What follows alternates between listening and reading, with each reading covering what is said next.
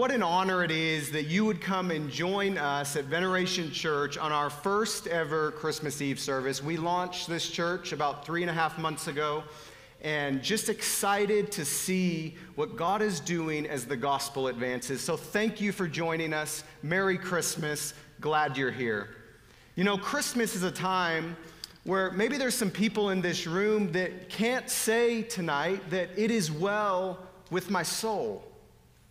There's some pain, there's some hurt, there's some struggle, things that I don't know about that I won't pretend to know about.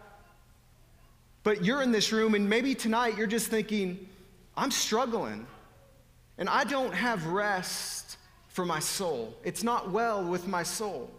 And maybe there's some of you in this room that are filled with joy and excitement with what Christmas brings, and, and Christmas is just a great time. Wherever you're at in this room, I want you to hear this that what changes everything, what changes Christmas, is that we do not celebrate tonight merely just a baby in a manger that came to Bethlehem to be born. We celebrate a king that has come, Emmanuel, God with us. And I pray tonight that as we walk through Matthew, the book of Matthew, if you have your Bibles, you can open to Matthew chapter 1, starting in verse 18. I pray that wherever you're at tonight, that you would leave knowing this, that God is with us, and not just knowing that He is with us, but what that looks like and what that means for you and for me. So, God, I thank you for tonight. I thank you for each and every person in this room.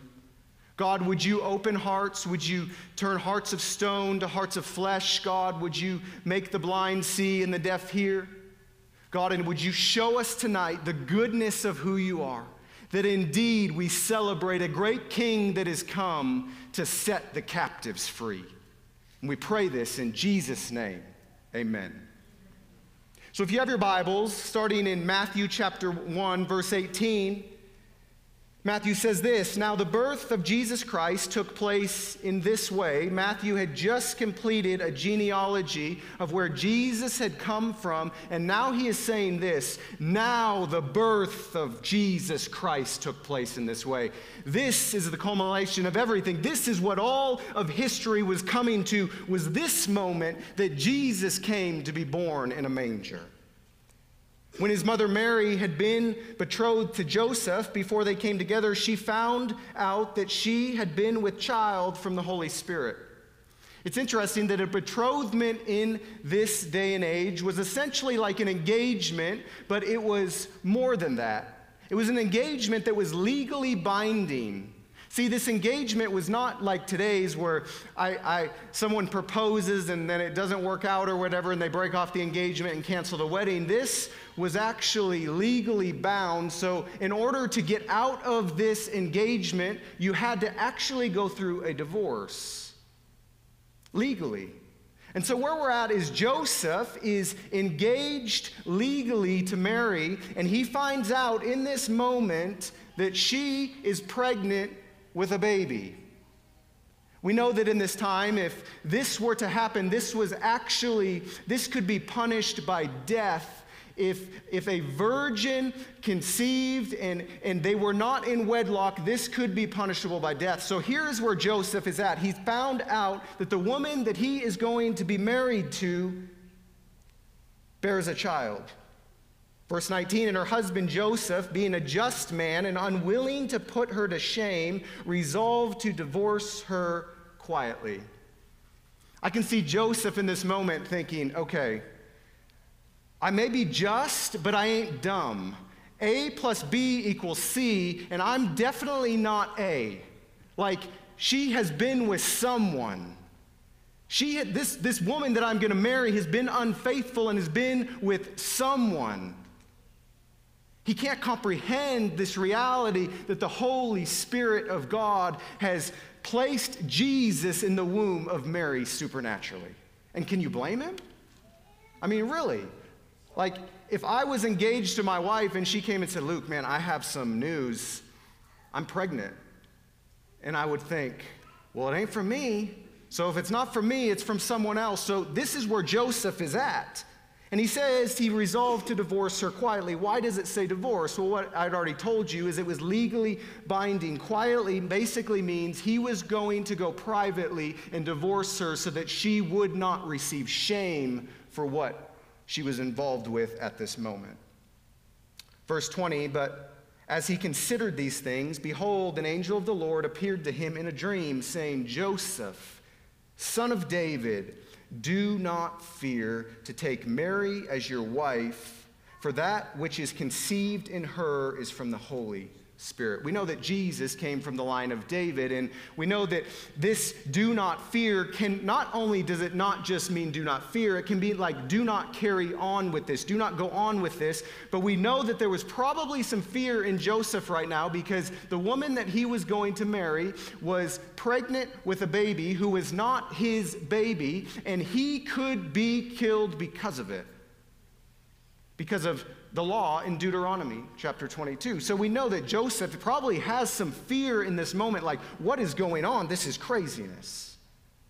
Verse 21 She will bear a son, and you shall call his name Jesus, for he will save his people from their sins. And I can see Joseph thinking right now, well, that's great that this Jesus is coming to save these people from their sins, but I need someone maybe to save me from being stoned. Because, like, you think they're going to believe me, angel in my dream, when I come and say, I swear it was not me. There was, it was not me, I swear. And you're gonna, he's going to say it was the Holy Spirit. And they're going to look at him cross eyed and be like, Are you crazy, man? So, like, this is Joseph. This is the turmoil that he's going through. But then, get this this is where everything changes. Verse 22. All this took place to fulfill what the Lord had spoken by the prophet Behold, the virgin shall conceive and bear a son, and they shall call his name Emmanuel, which means God with us. This prophecy that is quoted in Matthew was from Isaiah chapter 7, verse 14. Think about this. This was prophesied 700 years before this, what is being written about, comes to pass. 700 years. The prophet Isaiah said, This is how the birth of Jesus will happen. A virgin will conceive, and you will call his name Emmanuel, God with us. Think about it this way Peter Stoner is a professor of science and mathematics, or he was, he passed away now, and he wrote this book called Science Speaks. And his goal was he applied the modern science of probability to just eight of the prophecies of Christ. Hear this a quarter of the Bible is prophetic. Over 300 prophecies prophesy to the coming of this great King Jesus alone. 300. So Peter Stoner is taking this modern day science of probability and say, what is the chance of just eight of these coming true? And he concluded the chance of any man that might fulfill all eight of these is 1 in 10 to the 17th power. And then he says this he suggests that if you were to take 1 in 10 to the 17th power, 1 in 10 with 17 zeros, if you were to take the state of Texas, which is huge, by the way, my wife is from Texas. I don't know how many times we have driven across the state of Texas, but it is giant. It takes like a day and a half. So he says, cover the entire state with silver dollars. Put one silver dollar anywhere in the state, it doesn't matter. It covers it two feet deep, the whole the, covers the entire state, two feet deep, silver dollars. Put one that is marked and put it somewhere. Blindfold a man and turn him loose and say, You can go wherever in the state you choose to go. Find the one silver dollar. You get one chance, blindfolded, to go wherever and pick out the one silver dollar. He says, This is the chance that just eight of these 300 prophecies about Jesus could actually come true. And he concludes by saying this what chance would he have of getting the right one? Just the same chance the prophets would have of writing those eight prophecies and having them come true in only one man, providing they wrote them all in their own wisdom, which they did not, the wisdom of God. And then he states this Anyone who rejects Christ as the Son of God is rejecting a fact proved perhaps more absolutely than any fact in the world. All that to say this this is the moment that changed history. And it was not just a moment that happened happenstance, it was a moment that was predicted and prophesied 700 years before the king came. Emmanuel, God with us. See, on Christmas, we celebrate a day that changed all of creation. The day this little baby, born in a manger in Bethlehem, the day that God revealed that he was with us. See, there's power in these words because God is not some distant, power hungry deity in the sky looking to strike us down at any chance he gets. He is near, he is close, and he is here tonight.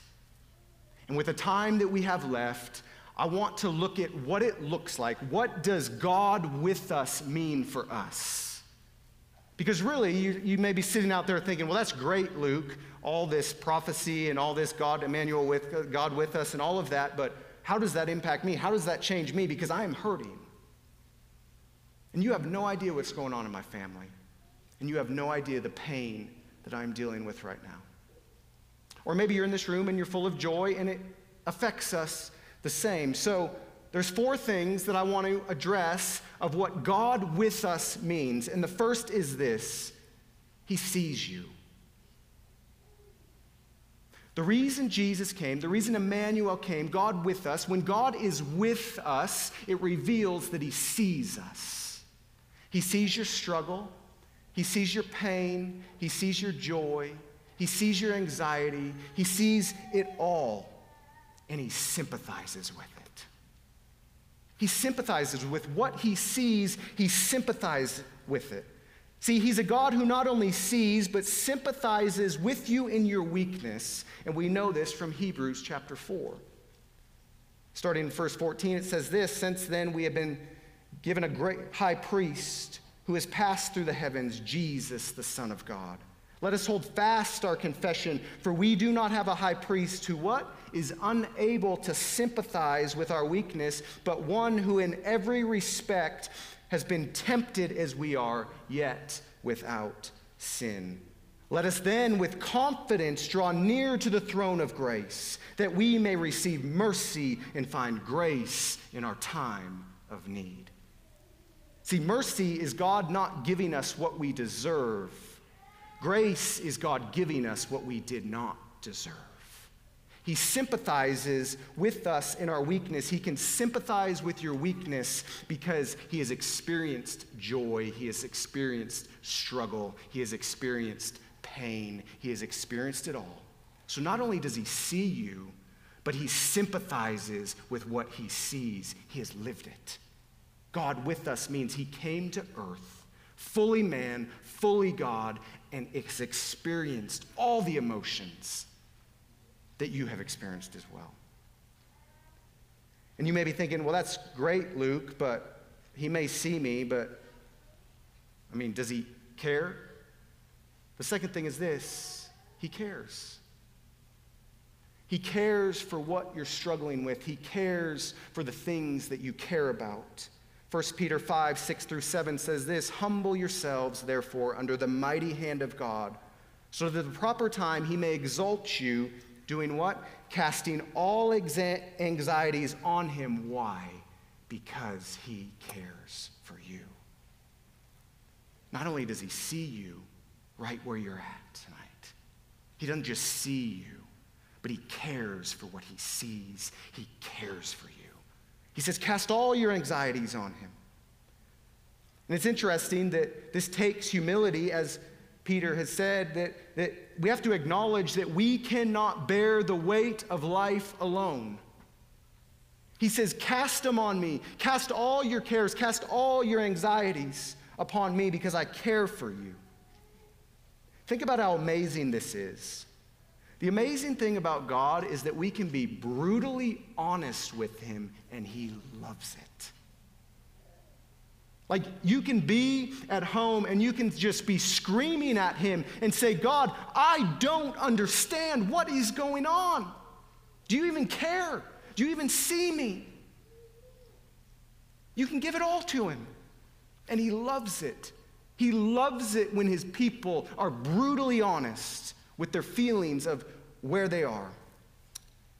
It's amazing. Think about this. This word cast in the Greek literally means to throw upon.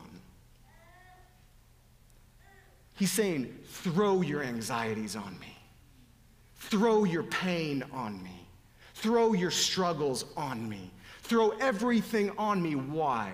Because I care for you. Because I care for you. And I want what's best for you.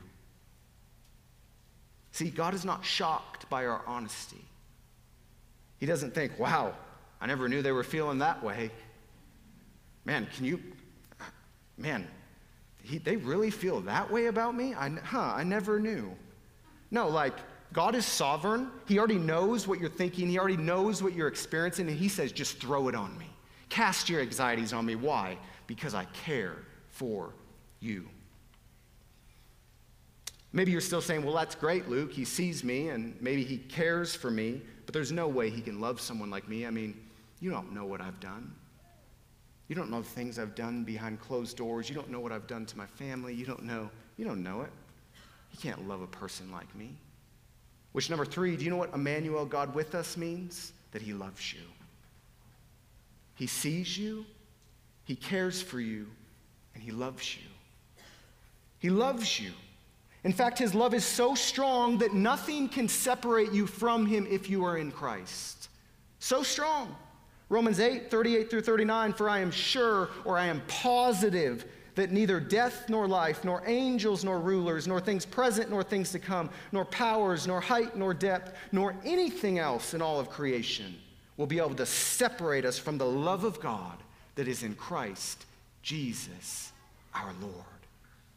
And you say, well, what is the love of God in Christ Jesus our Lord? I will say this. Jesus laid it out very clearly in John 3:16 through 18. And so often we look at 16 and we just kind of forget about everything else that's around it and actually the stuff that's around it makes it more beautiful. The love of God way more beautiful when we see what's around it. John 3:16. For God so loved the world that he gave his only son that whoever would believe upon him should not perish but have eternal life. And then he says this For God did not send his Son into the world to condemn the world, but in order that the world might be saved through him. Whoever believes in him is not condemned, but whoever does not believe in him is condemned already. Why? Because he has not believed in the name of the only Son of God. Hear this God loves you so much that he came to earth to be with us, to suffer, to die for you. And he did not come because you needed, like, I've shared this with our church before. Think about this. It's not like God came to earth, and because Jesus came, everyone was like, damned to hell because he didn't come. No, Jesus came to an already condemned world. We were all sinners. We were all separated from God. We were all in need of a Savior. We have all fallen short. We are all dead in sin without Him because Adam and Eve sinned and brought sin into the world. So the love of God is this that Jesus came into a world that was already condemned to set it free. And there's no greater love than this. There is no greater love than a God of the God of heaven who would send his son willingly to die on a cross brutally, so that you might have life. He came into a depraved and a dark and a dying world to set you free. This is love. This is the greatest form of love that the world has ever seen. See, the mission of God was to set you free, to pluck you out of an already condemned so, God with us means that He sees us, it means that He cares for us, it means that He loves us, and lastly, it means this that He fights for you. He fights for His people. For those that are in Christ, He fights for you. In fact, He fights for you so much that He was willing to go to the cross for you. See, God fights for us because he is with us. Deuteronomy 20, verse 4 says this For the Lord your God is he who goes with you to fight for you against your enemies to give you the victory. See, if you're in Christ tonight, God is literally fighting for you. But if you're not in Christ, And he is, because he is fighting for his people, you are fighting against him if you are not in Christ. And newsflash, you don't want to be fighting against God because I promise you, you will lose. Guaranteed. But Jesus says, I came that I would fight for you. All you have to do is believe upon me, and I fight for you. I fight for my people. I fight for those who I have bought out of sin. When my wife and I first met, her dad had been indicted by the federal government on Medicaid fraud. He was innocent, but the federal government said he was not. 26 counts against him. He went to work one day. Caroline's mom showed up, and his car was at the end of their driveway. Gary was not in it. They had no idea where he was. The government would not let him call to share anything. Over a day later, they finally found out that he was arrested and that the federal government had come after him for Medicaid fraud. He's an oral surgeon. So, months upon months upon months, their house was bugged. There was helicopters flying over their house. Marley, his mom, had, or Caroline's mom, was posting scriptures all over their house about how God fights for his people, about how God redeems his people, about how God fights for those who love him, about how God fights for those who are in him. Months.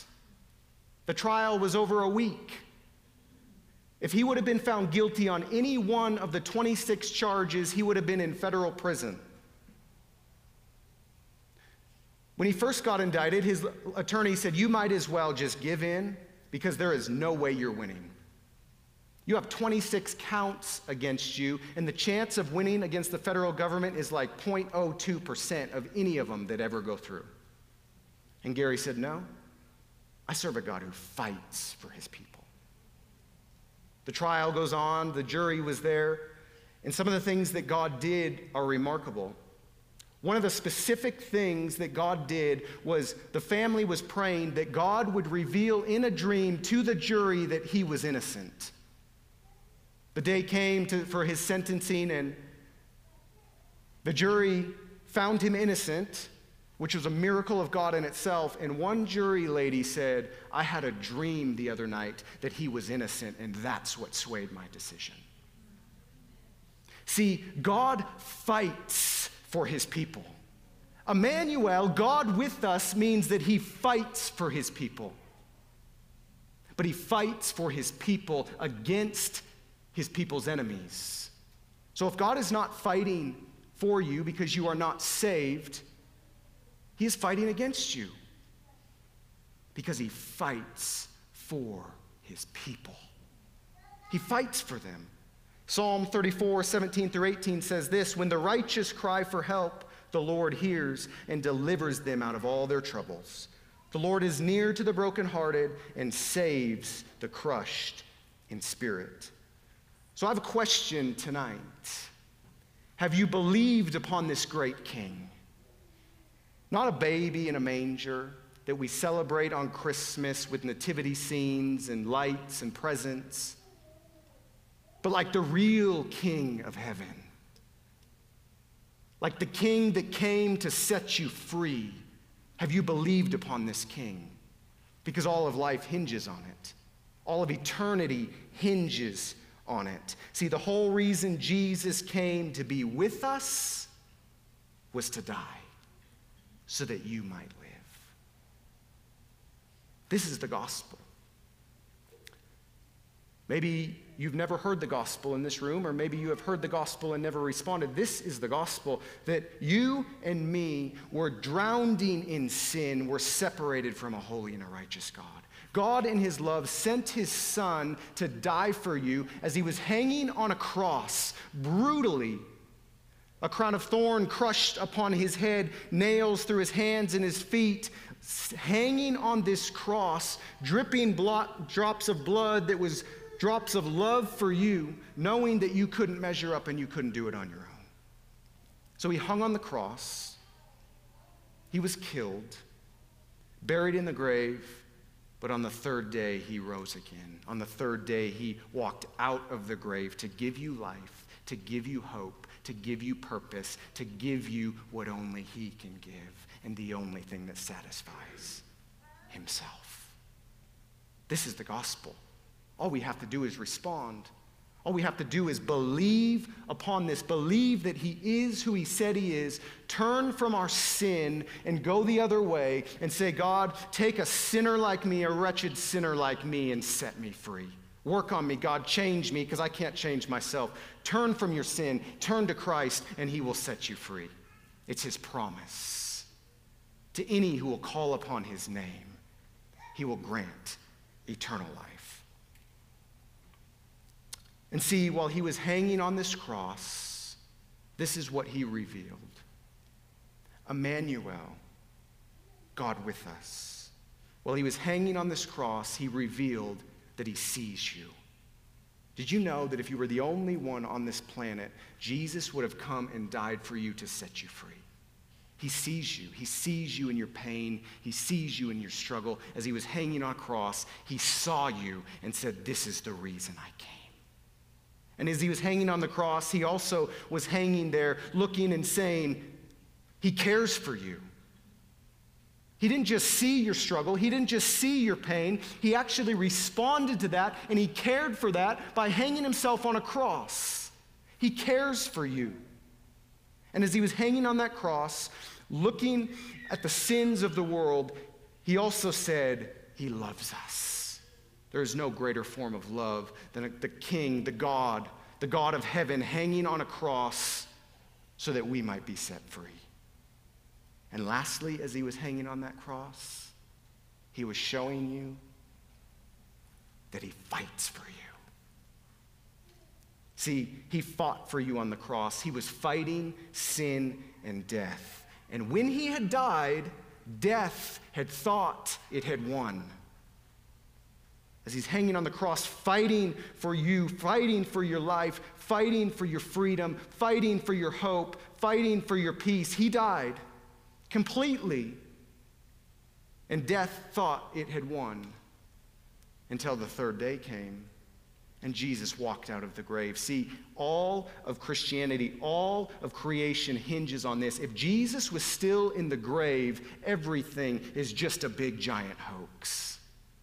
But because he walked out of the grave, he has come to give you life. This proves that he is fighting for you. He defeated death proving that he had not left us, but indeed what? He was with us. Emmanuel, God with us, has come to set you free. And this is the message of Christmas. That this little baby, this little boy that was born into a manger where no one would take him in, was not merely a baby in a manger he was the prophesied, the predetermined coming king, the savior of the world. And if you will respond to him tonight, if you will just say, Jesus, I believe, help my unbelief. God, I believe that you are who you said you are. I believe that you came. I believe that you died. I believe that you rose from the grave, that you're coming back again. He will set you free in a moment and will grant you eternal life. And I promise you this if you're not in Christ, you will never have peace, like a deep peace, like I'm talking like a real peace. You'll never have hope. You'll never have purpose. Because it's like trying to fit a square peg in a round hole. It doesn't work. That's not how God created us. The Bible actually says that God has placed eternity in the hearts of all men because we were created for more. And when Jesus walked out of the grave, he proclaimed this Where, O death, is your victory? Where, O death, is your sting? He fought death and defeated it so that you might have life. So, what does God want on Christmas? He wants you. He wants your heart. He wants your life. He wants everything about you. It reminds me of the great theologian Mariah Carey. And I'll spare you, count it as my Christmas gift to you that I will not sing this to you. In fact, it may be the best gift you received all year is me not singing this to you. But this great theologian, Mariah Carey, said this She wrote this song, and it was All I Want for Christmas is You. We know what God's saying tonight? All He wants for Christmas is you. All he wants for Christmas is that you would bend your knee to the King of all kings, to the Lord of all lords, and say, God, I cannot do it. You must do it for me. I surrender myself. I lay myself at the foot of the cross and say, Change me, forgive me, and set me free. And if you will do that, he will set you free, and he will give you a peace that passes all understanding. See, he wants your heart, he wants your life and He wants you. This is what Emmanuel, God with us, means that He came to earth because He wants you, He wants to set you free. So if you ever doubt that He sees you, look to the cross. If you ever doubts that he, if you ever doubt that he cares for you, look to the cross. If you ever doubt that He loves you, look to the cross. If you ever doubt that He's not fighting for you, look to the cross. He has already fought it and claimed the victory to give you life.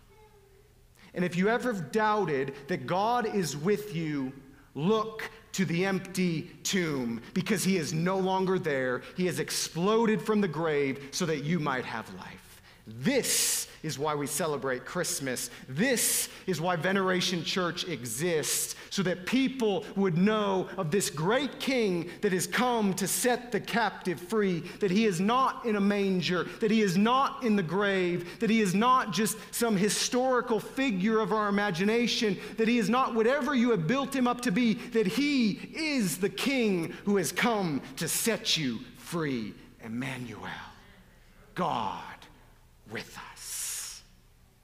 This is why we celebrate Christmas and proclaim that He is the only one that can save. He is the only one that can redeem. He is the only one that can set you free, the only one that can give you hope. He is the King.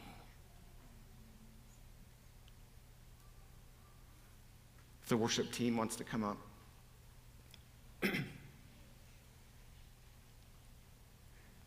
So, as we wrap up, I just want to say this that wherever you came into this room at, whatever you were dealing with, whatever the struggle, whatever the pain, if you felt like God was far and distant and a long ways away, if you felt like there's no way that God could ever reach you where you're at, if you felt like, man, I have really messed up, I have done something that no one else knows about, and I have really messed it up, it's not by accident that you're here tonight. See, God brought you to this place, I believe, to remind you of this that Emmanuel, God with us, shows us that He sees us, that He cares for us, that He loves us, and He fights for us. But if you are not in Christ tonight, you are fighting against Him and you will lose. See, the beauty of salvation is not just that God came and sent his son to spare us from separation and hell. It's that he came to give us life now, to set us free now, that we might live in abundance now in the presence of a mighty king. So if you're here today and maybe God is stirring on your heart that you have never been saved, that you have never surrendered your life to Jesus, I'm just going to ask that you would fill out this connection card and just check I surrendered my life to Jesus and I would love to meet with you. We would love to meet with you and walk through what does this look like because I promise you until you make a decision to follow Jesus, you will never be fulfilled. And you will walk in vain because Jesus is the reason for the season. And Jesus is the reason that we are here. He wants to set you free. Come to Him with all your struggles, with all your pain, with all your hurt, and say, Jesus, I believe. I turn from my sin and I turn to you because you're the only one that can save.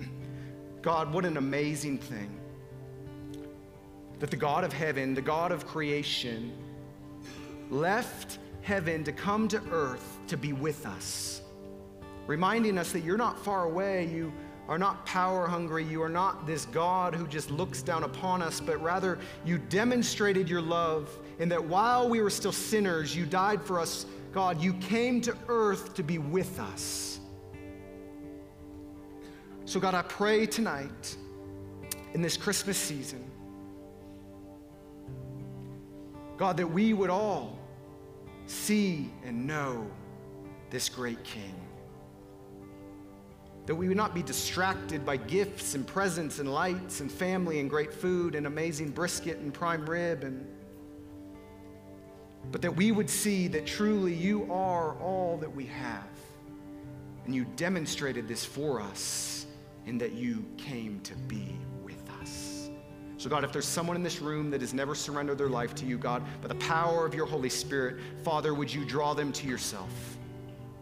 Would you do the things that only you can do, God? Would you take a heart of stone and give it flesh? Would you take a blind eye and give it sight? Would you take a deaf ear and let it hear? No one comes to the Son unless the Father draws him. So, God, I pray, I plead that you would draw men and women, boys and girls to yourself tonight, that they would see that you are the risen King, that you are not a baby in a manger in Bethlehem, but you are the risen Savior of the world. God, we love you. That's the reason we're here. We give our lives to you, God, and ask that you would have your way in this place. God, thank you for your faithfulness. And thank you that you promise that your word never returns void, but it always accomplishes the purpose to which you sent it out to do. God, we lift you high and we thank you for Jesus. God, that indeed that's all you want for Christmas is our heart and our life. Thank you, God. Move in this place, move in this time, and do what only you can do. We pray it in the powerful, risen name of Jesus.